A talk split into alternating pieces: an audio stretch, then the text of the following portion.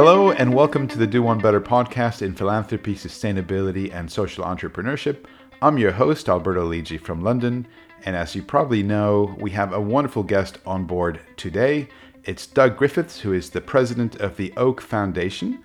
And the Oak Foundation is truly a remarkable organization. I believe they are granting out around $300 million a year annually they have a huge geographic footprint and thematically speaking, very diverse as well. So we're going to learn about the Oak Foundation. We're going to learn about Doug as well. And if you're into philanthropy, if you're a philanthropist, if you're running a foundation, working at a nonprofit, just get out a pen and paper because today might be a really insightful conversation for you. So, Doug, uh, welcome on to the Do One Better podcast.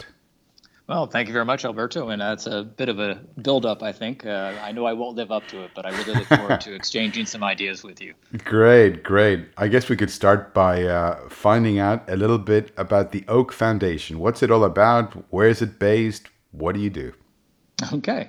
Uh, so, Oak Foundation commits its resources to address issues of global, social, and environmental concern, particularly those that have a major impact on the lives of the disadvantaged and the uh, you know what do we do conversation um, you'll have to i think uh, have a have a drink for that because it's Fair really enough. quite a a, um, a diverse portfolio and that diversity really reflects um, the key ingredient of oak foundation which is that it's a family uh, led foundation. Um, it's professionally staffed but the family remains deeply involved in the foundation. And the issue areas reflect the passions and the interests of the family which is why we have such a diverse portfolio Mm-hmm. Uh, and the the resources of Oak Foundation originated in interests of duty free shoppers business, which Alan Parker helped build. And it started small in 1983, where they made grants uh, in Denmark uh, to organizations supporting single mothers and torture victims, and in Zimbabwe to groups supporting vulnerable children and families, particularly at the community levels. And Alan um, is from Zimbabwe, and his wife Jette, who also founded the um, funded uh, founded the foundation um, grew up in Denmark, so that's sort of right. why they started there. But in the early '90s, they started um, hiring professional staff and um, and uh, developing the programs. So 10 years ago, we had about 48 staff members. Now we're at, at almost 100. Really? Wow. And as you said, our grant making um, is just under $300 million. And it, it kind of depends on if they have some um, big bets that they are pursuing. Um, sometimes it, it pushes us higher or gets us a little bit lower. That's uh, a remarkable so, sum. It's a truly yes, remarkable it, sum. No, it's a huge um, blessing to be able to um, you know, invest the resources uh, to meet the family's aspirations. And you mentioned um, sort of disparate program areas. Mm-hmm. So, you know, if I can just take a minute to Please. talk about them really briefly, just to give you a, a, feel for them, and I think we'll have some time to talk about maybe some examples of uh, what we do in, in some of those areas. I don't think we'll want to dive into all, but we have six main program areas um, the environment, which is our largest, where we work to safeguard a clean climate future, maintain the health of the oceans, and ensure the safety of endangered wildlife. Um, our second largest program is Prevent Child Sexual Abuse, and mm-hmm. that name is purposefully um, in your face. Mm-hmm. Um, because we strive to do just that. Um, we want to end sexual abuse of children and support communities so that children can thrive. Uh, we have a learning differences program. A lot of the family um, has dyslexia, uh, so we support initiatives that unlock the creativity and power of every young person, Great. especially those furthest from opportunity, and equip them to shape more just and equitable communities. Uh, we have a housing and homelessness program and that's headquartered in, in London, actually. Mm-hmm. Um, and that envisions a world where everyone can flourish and access equitable opportunities and live in safe and stable home. Mm-hmm. Our International Human Rights Program is also headquartered in London, where they work to protect and promote the human rights of all people, and they really focus on accountability. And then we have an Issues Affecting Women program, which supports organizations, especially grassroots women led organizations, to build a world where women are safe and free and they have an um, equal chance in life. Uh, our largest program, actually, I said the environment, but our largest program is actually the special interest program, um, which um, provides grants in areas that fall outside of the remit of those areas where the family has a deep interest. Mm-hmm, um, mm-hmm. And then we have four national programs in Brazil, Denmark, India, and Zimbabwe. Amazing. And I know that sounds like a lot, um, but there's one common thread, and it's not a very, um, I, I, think, sophisticated one. Um, the trustees care deeply about fairness and the health of the planet, and all of our work requests reflects that commitment. Mm. It's heartening to see that you're so involved with the environment, and uh, if I'm not mistaken, in terms of philanthropic giving, just in general, climate is actually a very small amount of, of philanthropy. It, it is, and um, and it's I, I think Single one of yes, it's one of our our deep found um, frustrations. And uh, Kristian Parker, who is the lead trustee for the climate side, you know, he's really worked hard, um, and it's one of the things I think we're most proud of, of of building up some of those organizations that try to um, strengthen the ecosystem of climate funding. Um, so that's Climate Works in California, which really um, has done an, an, amazing job in, in, building the science and understanding the the um, what is going on in the planet and what philanthropy might do to address that. And similarly with the European Climate Foundation. And we've just participated in the in the launch of something called the Climate Leadership Initiative, okay. which we hope to be um, sort of a, a bespoke um, uh, this is going to be a pretentious word, but like uh, you know, almost a concierge service to help okay. um, philanthropies or individual donors identify where they can enter the climate space. Because I think Excellent. it can be really daunting for people, right? Sure. Because um, it's such a, I mean, a it can be very technical and scientific, where you know you're talking about gigatons and and this, whereas actual philanthropic engagement to help the climate can take such different forms from climate justice action to you know really technical scientific studies and um, so we're hoping that the climate leadership initiative can help um, people who are curious about jumping into that space to find their path hmm. and, and so tell me what, what's the um, what's the program's name exactly it's actually the Climate Leadership Initiative, Climate CLI. Leadership. Okay. And currently it's being hosted by Climate Works. Mm-hmm. Um, but we have, um, there are program officers in um, uh, California, in London, and in Geneva. Um, and um, she happens to sit with us uh, in our building when we okay. are sitting together. Um, but, you know, they really,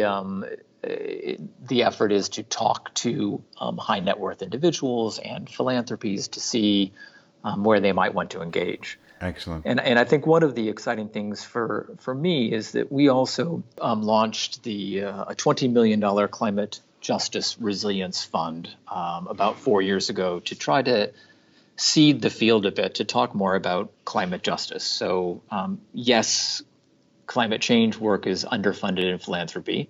Um, and, and in some of that, there is some um, some thinking about what does this mean for you know coal miners or um, right. people who work in, in power plants and how do we help them but there's been really very little funding toward people on the ground who are directly impacted by climate change mm-hmm. and so what we have done with the fund is we just wanted to pilot it a bit to see what um, what lessons learned there are, what's what grant making could look like in that space, and we looked um, specifically at the Arctic, uh, at the highlands of East Africa and the um, Bay of Bengal, like the Sundarbans and mm-hmm. the um, um, the Delta area there, focusing on women and youth um, and what um, what grant making might look like.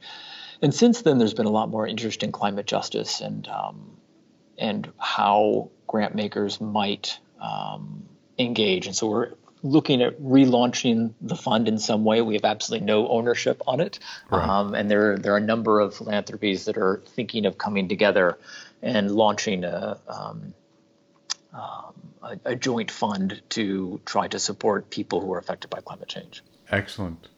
And by the way, I, I do hear this all the time. You have philanthropists who are looking to get into uh, improving the climate crisis uh, state of affairs, and they're not just quite sure where to start. Um, yep. So I think it's great that you're going to be, and this is all up and running now. So if somebody's listening to this, it, they it is. Um, Climate Justice um, Resilience Fund is has a website, and the Climate Leadership Initiative um, is up and running and very active. And they've actually, uh, I think, um, secured some significant investments. And obviously, you know, they're not taking credit for it, but in as a result of their engagement, they've helped people build their comfort. I think, you know, as you said. How did you how did you structure these, or how did you who sat down and said, "Look, let's do this. Let's uh, let's structure the program like that. This is the need. This is what we can do. This is how we can convene." You know, a lot of these efforts have come out of um, Climate Works Foundation and and the the funders table of that, and um, you know, just what you're trying to foster with this podcast of, of leaders in philanthropy talking about the issues, um, taking a moment to step out of their daily demands, which mm-hmm. can be you know overwhelming for all of us, and think a bit strategically of you know where are the gaps? What what aren't we doing? Um, and so certainly that's what happened with you know the climate leadership initiative where. Um, uh, Kristian and others, you know, people would come up to them as people have come up to you and said, you know, I would like to help, but I don't know how and, yeah. and this is too hard and, and, and what do we um, and so what we've tried to do and I and um, I think there's been a similar um, approach with the rollback plastics um, mm-hmm. move, movement um, is to just have platforms and big tents and uh, you know I've only been at Oak for 18 months so I can't take credit for a lot of things so I can say perhaps boastful things that that I just admire but you know, Oak Foundation is a very neutral name, um, and the trustees chose that purposefully, so to to put our grantees in the limelight and not the family or mm-hmm. or the foundation, and um, so that we don't believe we have the answers. Um, we know we don't have the answers, um,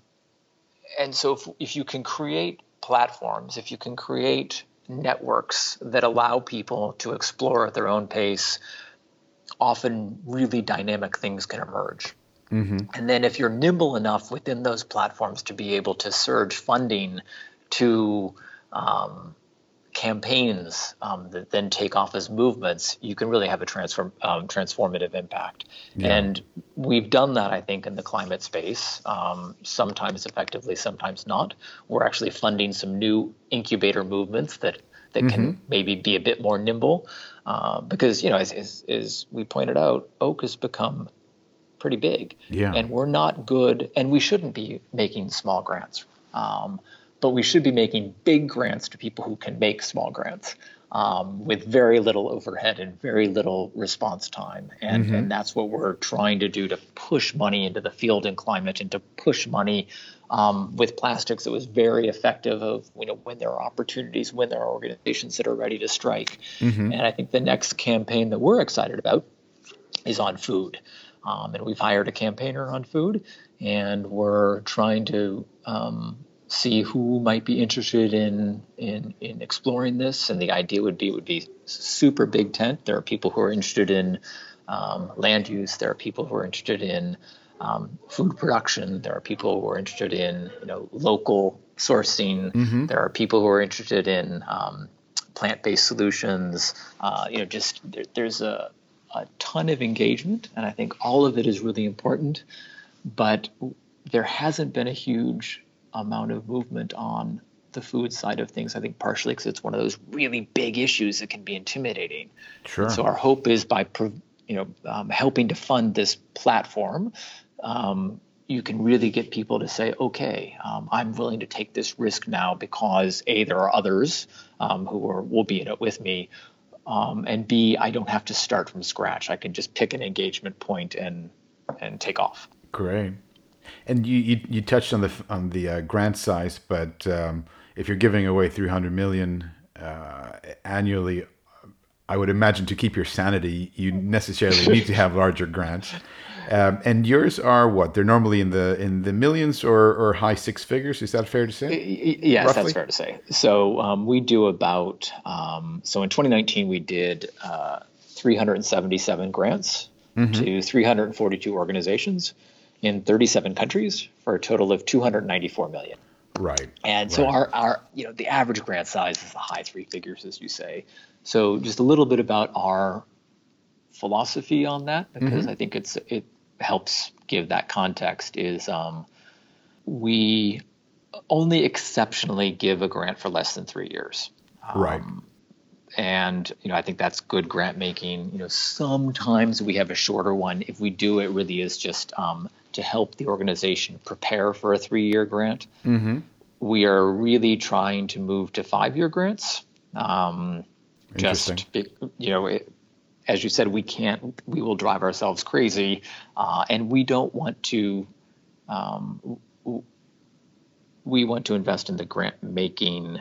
It's you know the grants, not in the process of it. Right, so we're right, trying to right. lighten that load. We are in a uh, a process that we call working smarter, where we're trying to figure out how we can be the grant maker we aspire to be. Um, mm-hmm. And this is, you know, long-term core grants.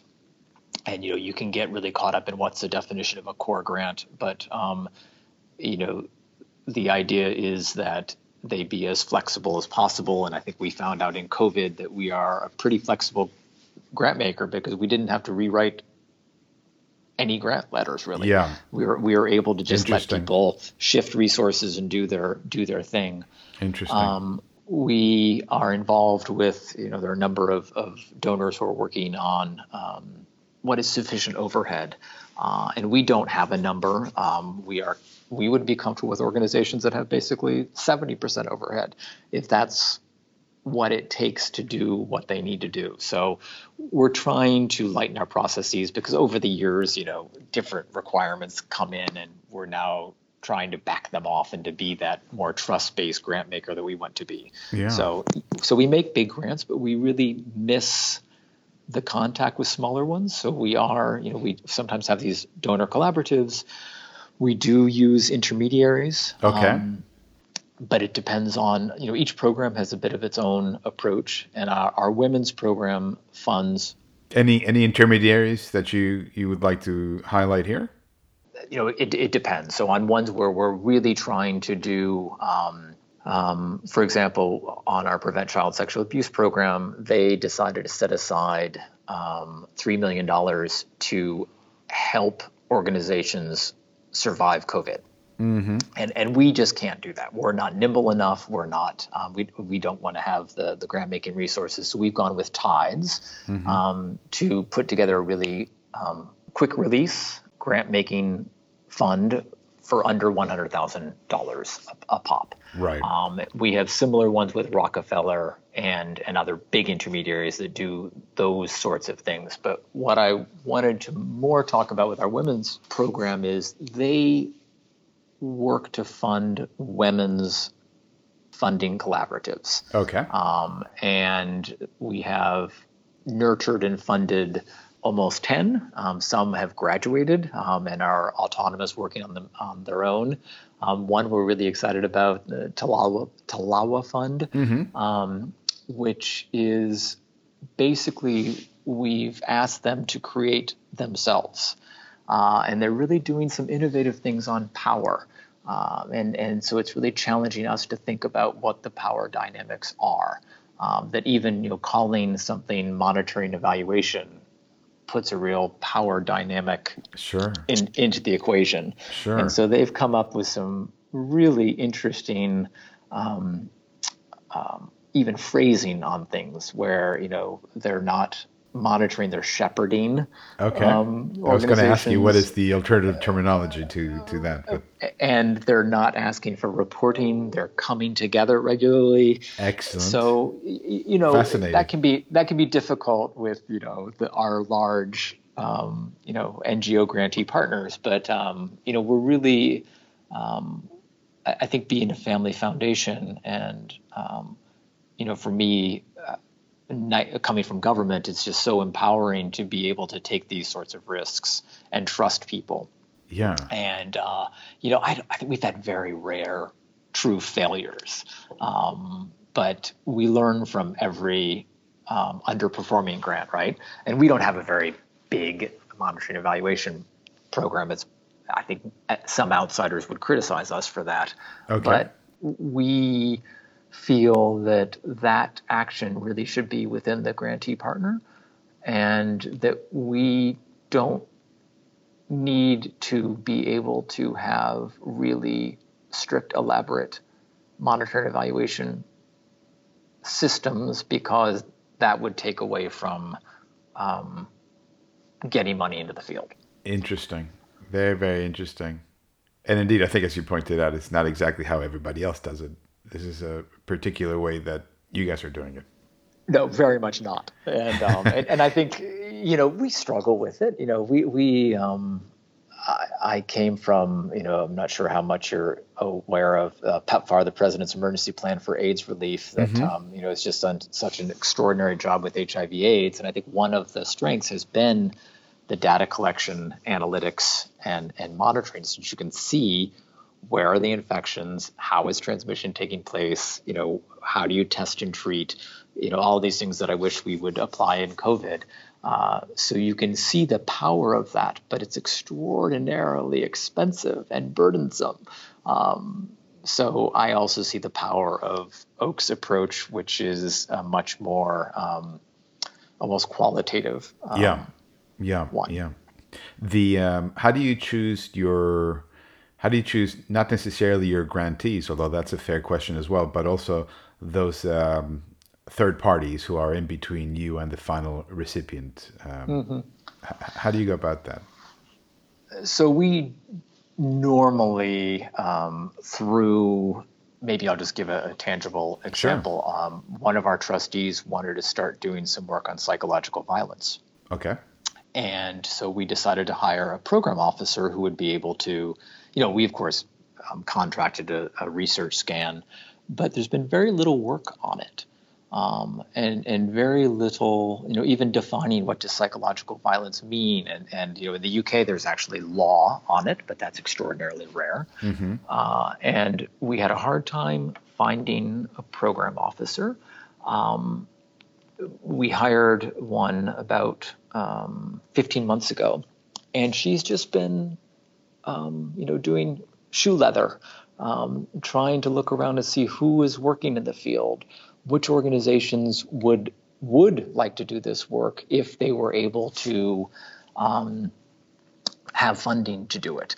Uh, right. There's a, a, Danish organization, a, a, a, Danish woman who has created a uh, an organization that supports victims of domestic violence, and she has basically done a lot of work um, on psychological violence because she was a victim of it. Mm-hmm. Um, but she's never had funding to do that. Um, you know, she gets funding from the Danish state to provide shelter for women who experience and and men domestic violence, but not that second step of what does psychological violence look like? What's the impact on a family? And so mm-hmm. we've been able to now fund her to reach out and do some of that work. So it's it's not scientific. Ours is much more, I, I think, organic. Um, we um, don't touchy, really more touchy, ex- touchy feely. yeah, exactly. touchy feely, but hopefully in a strategic and inclusive way. Yeah, absolutely. Um, yeah. Absolutely, absolutely. And how did you get into all of this? So you mentioned a little bit about your your background, but tell us. So you've been with Oak now for a year and a half or so. That's correct. And so, uh, where were you before, and how did you end up at this uh, dream job? Some of us might say. um, well, actually, that's exactly what I say, and I, I, usually say I won the lottery. um, the, the, trustees made the rash decision to hire me. Yeah. Um, and because I, I, don't come from the world of philanthropy, right? And um, I was surprised myself. Uh, so, um, social justice has always been really important to me. I studied political science, economics, and literature at university, um, but I went to a Catholic university, and so you know, social justice really they, there was a social justice framing on sure almost every issue, and that really colored my worldview. And I learned about the Foreign Service exam from a friend in college. I can remember signing up and thinking, how cool, there's a test to be a diplomat. But um, I was not a very sophisticated 21 year old. I put the test out of my mind and I went down to Puerto Rico where I did volunteer work in an informal settlement uh-huh. above the city of Ponce, and I was um, about to enter a master's program to um, look at sort of development and poverty alleviation, and I improbably passed the foreign service exam, so I became a bit of an accidental diplomat. Uh-huh. Um, and I really loved the diversity of that career, and I did it for over 30 years and had the opportunity to serve in nine countries on four continents, um, mostly focused on economics and multilateral diplomacy. Um, you know, trying to use as many levers as possible to build prosperity and increase opportunity and forge, mm-hmm. you know, more ex- inclusive societies. And I really came to try to build things around um, peace building. Yeah. You know, which is a more complicated, comprehensive, um, inclusive, and you know, ultimately sustainable way of looking at peacemaking. And I, I, really loved the, the career, and I think I'm very ADHD, so moving around is extraordinarily rewarding for me. Um, but while serving as ambassador to Mozambique, I realized this is the best job I will ever have, and that I had accomplished everything I had dreamed of doing. and little um, did you know. Well, okay, in that phase, but and so okay. I started looking at, you know, okay, what do I do for Act Two? Um, yeah. You know, I'm ready to to move on. And uh, in Mozambique, I worked closely with a number of philanthropies, some of whom were doing really creative, innovative things. And um, you know, uh, I don't know if you know Greg Carr. Hmm. Uh, he's having an enormous impact working in public-private partnership um, and shepherding the recovery of Gorongosa National Park and improve the lives of people living around the park. And he really pioneered that idea of um, people and parks. Uh, and I really started thinking about what are the you know look at these advantages that private philanthropies can bring to driving solutions to global problems and serendipitously oak was exploring funding gorongosa while i was deeply involved in the park and community mm-hmm. outreach work and next thing you know i won the lottery amazing Amazing. Well, you're not the only diplomat who's made that transition. I mean, yes, Patrick Gaspard. Exactly. David Miliband, who's also David made Miliband, it. Yes. Yeah, yeah, So you're, you know, good company there. And um, any any insights on the foundation side that you that were either counterintuitive or you weren't expecting before you actually formally made that transition from the from the diplomatic corps to uh, to the foundations world? You know, I. Um, I'm deeply fortunate that I landed at Oak. Um, I will say that I think um, some foundations are more institutionalized and inward looking than I had expected. Mm-hmm. And I think that's something that we, I know it's something we at Oak struggle with of um, you know, as one tries, especially as we have grown, and I sometimes think of us as a gangly adolescent, right, of doubling mm-hmm. in size in 10 years. Um, and you, you need to set up internal processes, but sometimes you can start looking inward too much. Mm-hmm. And that's something that, you know, our trustees really want to guard against. Um, they, they never want us over 100 staff um, for that reason, so that we you know don't become institutionalized that we really look outward. So i, I think yeah. that was um, first. And secondly that um, i think some there was less of a focus on the grantee partners than i had anticipated. Okay. Um, I, I don't think at oak i think we do a pretty good job of of getting out and seeing them and I just I, I do worry with COVID that that will become harder. Um, you know, for now, we certainly at Oak are still doing very, very well with those partnerships, but I do worry that um, with reduced travel, you know, that muscle memory is going to get weaker, mm-hmm. and um, getting to know new dynamic organizations is going to take a lot of investment. Mm-hmm. Regarding COVID, by the way, and not to digress too much, but uh-huh. um, uh, is that something you're you're tracking in terms of you know if if a, if a vaccine becomes available? Uh, there's been so much talk about well, who's going to get the vaccine first, and how do we right. make sure that everybody gets it, not just uh, folks in the U.S. or the U.K. Um, right. Is that something that you're thinking? Look, if a vaccine becomes available and we're able to help, you know, let's think about how we might be able to mobilize our resources when the time comes, if the time comes to uh, to make sure that there is that um, you know that the vaccine is deployed widely. So you, you know our um, we increased um, our funding um, so far, uh, we'll hit about 10% um, as a result of, of COVID. Right. Um, and it was mostly just immediate surge funding to, I think, do two things. One, inject money into the field um, to ensure that you know organizations were able to survive the initial shock and then build confidence that. Mm-hmm. Um, and we did some targeted funding on you know to areas that were hard hit, but most of it was really just to um, existing organizations. Uh, and then we did a lot in domestic violence because um, yeah, we were very worried that once one came out of confinement and people were once again able to um, you know escape, that that there would be um, a real need for for support. Uh, we are doing a little bit now on some um, vaccine research funding. Mm-hmm. But I think mm-hmm. that's we recognize that others have a lot more expertise than us on that, and I yeah. think that that's one really where governments and you know foundations like Gates that just have extraordinary epidemiologists um, on staff are much better at, at doing. Yeah. And we have spoken, as you said. Um, you know, one of the things we're looking at is is cold chains. Mm-hmm. Um, you know, what's going to happen um, in Africa, um, for example, which I know fairly well, in order to ensure that those vaccines get to everyone who um, who needs them, we'll be building out huge um, cold chains. And you know, I'm not sure, you know, the Kigali um, cooling initiative really focuses on a lot of those refrigerants are really dangerous to the environment. Right. And so right, as we right, right. as we build as we build out, you know, maybe our sweet space might be as we build out these cold chains, to deliver the vaccines to help ensure that the decisions that we make are climate friendly as well. Mm-hmm. And that's, I think, an area where philanthropy philanthropy could probably help because mm-hmm. there there will be additional costs. And if you're a policymaker um, trying to ensure vaccines reach you know, your entire population, and there is a you know five percent or ten percent additional cost to have a climate friendly solution, well, you may not make that decision. But if philanthropies can step in and make that a, um, you know, a budget neutral decision, then you might go ahead. Mm.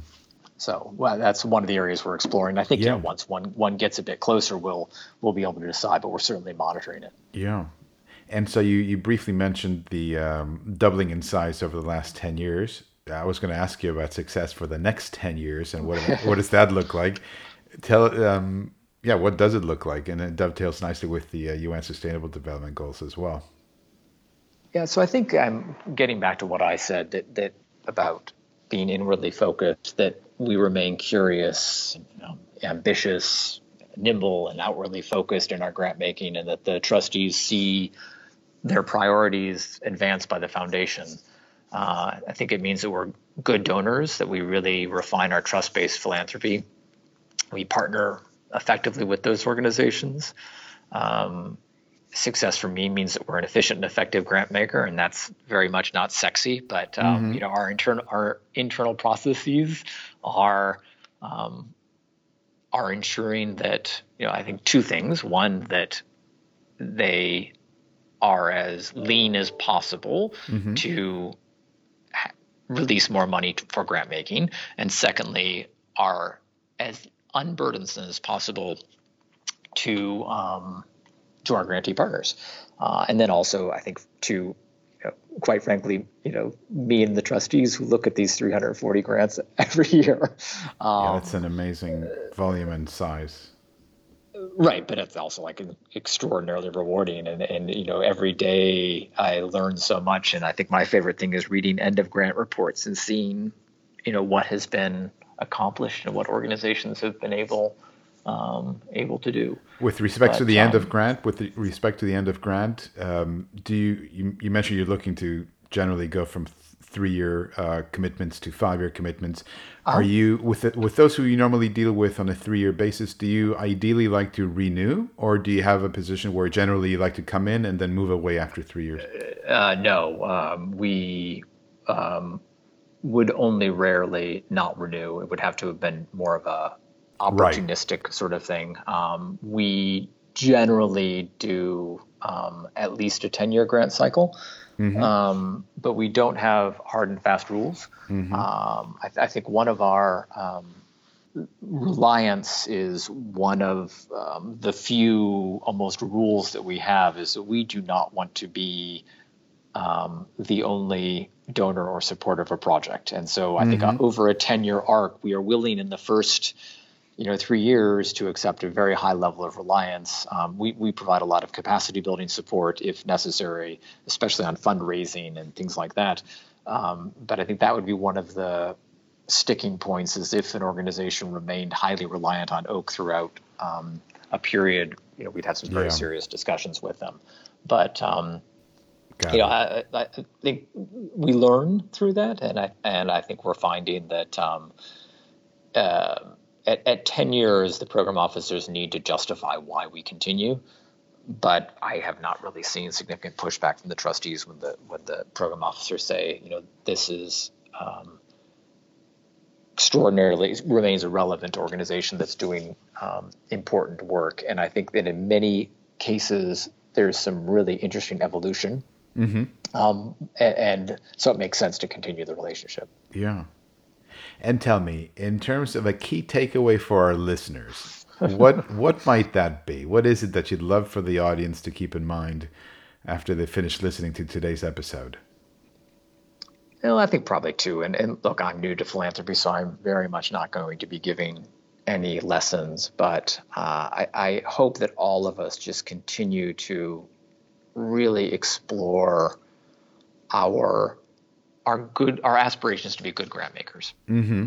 Mm-hmm. and that we, to the extent possible, trust the grantee organizations are as unburdensome as possible are generous with overhead costs. I'm, I'm just deeply frustrated by, um, and I think it's probably where I come out of, where um, uh, you know governments usually give project grants, and um, organizations need to invest in themselves and their people in order to excel.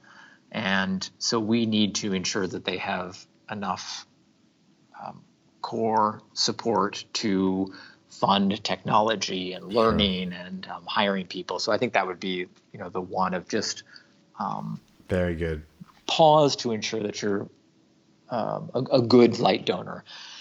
And I think the second one, and this is like a startling glimpse into the obvious, but um, you know, we're in desperate need globally of kindness and empathy. So I think it would just be take care of each other. Um, you know, be kind to your family, your colleagues, your staff, your boss. Um, and and I wrote that in one of our weekly messages to Excellent. the team during COVID, and they uh, they all giggled. Um, but, Very well said. You, you know, we're we're all doing our best here, right? Um, and I think more kindness and empathy in the workplace and in our daily day operations will um, greatly improve um, the situation.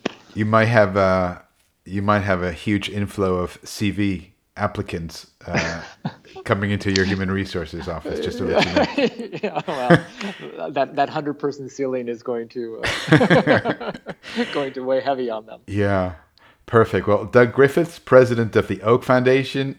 It has been an absolute pleasure. Uh, to our audience, please subscribe to the show. Please share widely with others. It's always so much, uh, so very much appreciated. And Doug, thank you. Uh, I know you're extremely busy. I know you're normally based in Switzerland. Today you're in the US. You're traveling a little bit here and there. Uh, I appreciate your time. I appreciate the insight and just your your disposition and, and the way you're looking at things. It's very much. Um, it's. I think it's heartening, and I think it's um, it's inspirational as well. Well, thanks, Alberto. It was great fun for me, and I really enjoyed um, learning more about philanthropy through your podcast because I oh, started well. li- listening to a few, and they're really, um, you know, lighthearted and conversational, and, and and fun to listen to. Excellent. We'll keep on listening to that. We have uh, we have some of your colleagues from other foundations coming on board in the not too distant future. Thanks very much, Doug. All right. Thanks, Alberto. Thank you for listening to the Do One Better podcast. If you want to find out more about our show, about our guests, additional links and resources, visit our website at lidji.org. That's L I D J I.org. And don't forget, success at the Do One Better podcast is about inspiring you to be more philanthropic, to think more about sustainability, and to embrace social entrepreneurship. Hopefully, these stories will encourage you to take action and change the world around you for the better.